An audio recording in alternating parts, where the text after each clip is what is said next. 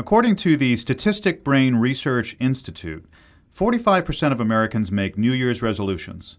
Only 8% will make their goals. But it's not all bad.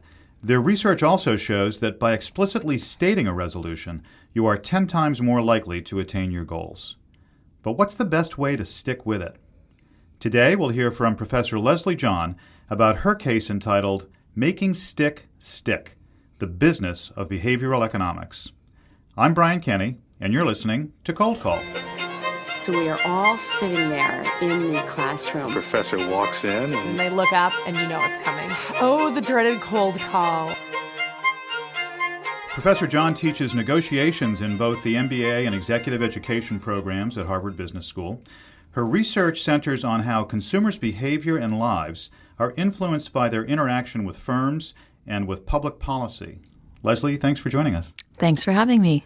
Why did you write this case? How did you hear about stickK? I, for a long time, have been interested in behavior change.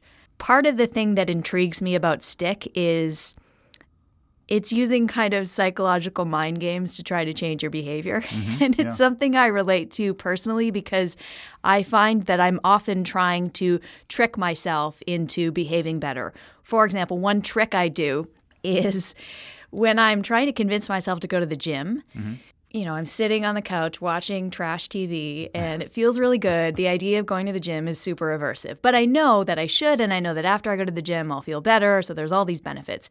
But it's a big hurdle to get myself to the gym.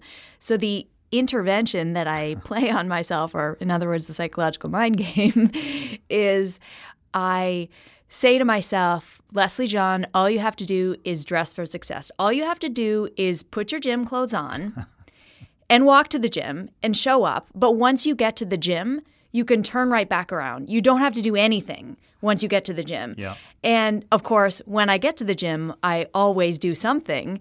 But the idea is that just saying, all I have to do is get dressed and show up. Mm-hmm. It really helps me to break down the hurdle, this inertia that I face, break it into baby steps, yeah. as opposed to trying to conquer the whole thing at once. So, for, for listeners who don't know what stickK is, what's the whole premise of stickK? The premise of stickK is to put your money where your mouth is. Yeah. well, first you have to specify the goal very clearly. I would like to lose 20 pounds in two months. Mm-hmm. And then the product prompts you to put some money down. So, wager some money. I would like to wager $200. If I don't attain my goal, then I forfeit the money. You also have the option of specifying where your money goes if it's forfeited. I'm not sure if it's still possible to do this. In the beginnings, the thinking was we should let people specify charities. Mm-hmm. So if I forfeit my money, then I can specify that my money should be donated to the Red Cross. Yeah. But the problem with that is psychologically, right?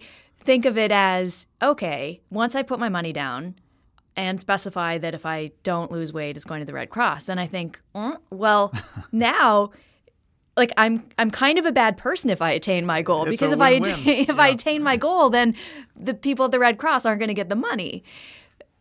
So the way that stickK deals with this problem is they have a feature called the anti-charity, mm-hmm. and it's devilishly clever. What it is is you specify a charity that you hate, yeah. and so if you don't attain your goal and say you want more gun control in the U.S., then you can specify the NRA as your anti charity. Mm-hmm. Okay. Very clever. So, in the early days, you talk about uh, the founders, the co founders, Ian Ayres and Dean Karlan, competing against each other in some ways and putting real money on the line. So, talk about the psychology that goes into committing to something in this way when you put up some stakes.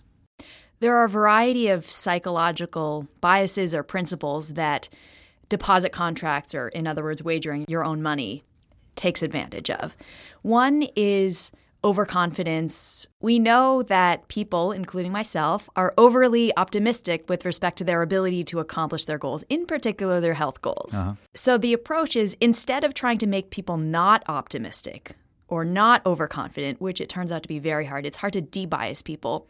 The idea is that we can actually use their bias to help them accomplish the goals that they want to accomplish.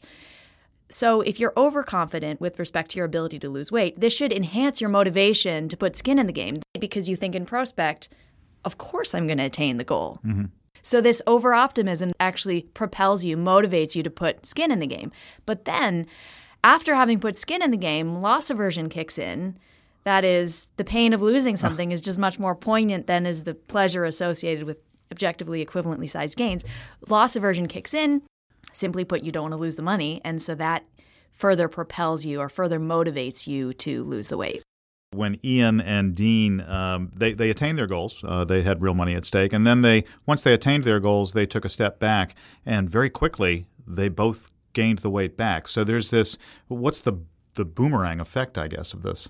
This is something that I struggle a lot with in thinking about this topic, and in the research I've done on this topic.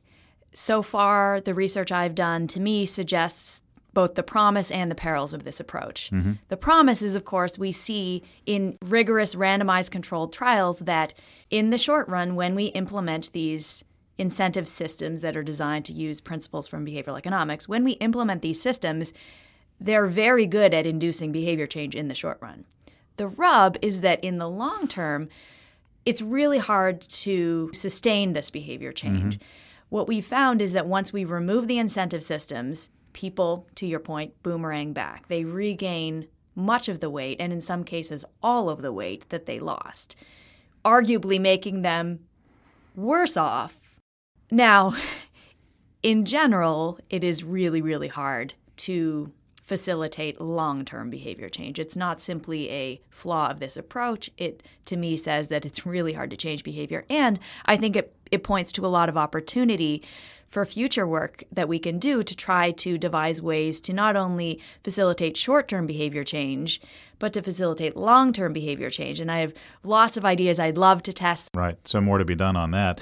And, you know, you, you mentioned the fact that most of the goals have to do with physical fitness or with weight loss, but you have an exhibit.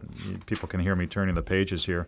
I loved the exhibit that showed the different kinds of things that people actually put on their contracts. So, pass my citizenship test was an interesting one. Learn to play the fiddle.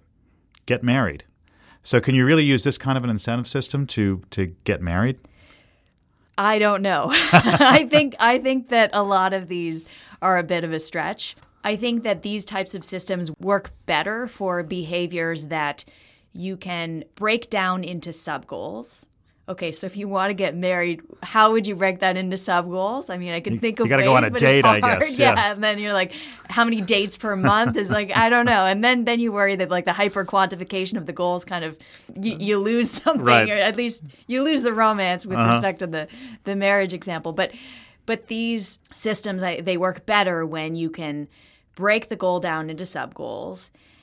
And they also work better when it's very clear what the outcomes are at each stage, and the outcome is clearly verifiable. Mm-hmm. How do students react to this in the classroom? They find it so relatable. Uh, I love opening the class with asking people who has a bad habit, who has ever had a bad habit that they've tried to change. All the hands go up. And it's fascinating hearing people's stories about when when they've succeeded and when they've failed and all the interesting things that people try to do mm-hmm. to change their behavior. And it's really hard to change behavior. And the notion of behavioral economics being used in a business research context is an interesting one. Would you just comment on that a little bit about this is you know as we look at um, research models in, in management education changing this is one of the areas that seems to be really booming. It's a more descriptively accurate picture of human behavior so it describes how people actually behave. And this is important because it strikes me that to really devise interventions that help people change, we really need to understand how people actually behave. We need to understand what makes them tick. Mm-hmm. Another thing that I like to use this case to teach is I like to use it to teach people how to evaluate programs. Mm-hmm and the value of A B testing or randomized control trials to actually answer does this thing work?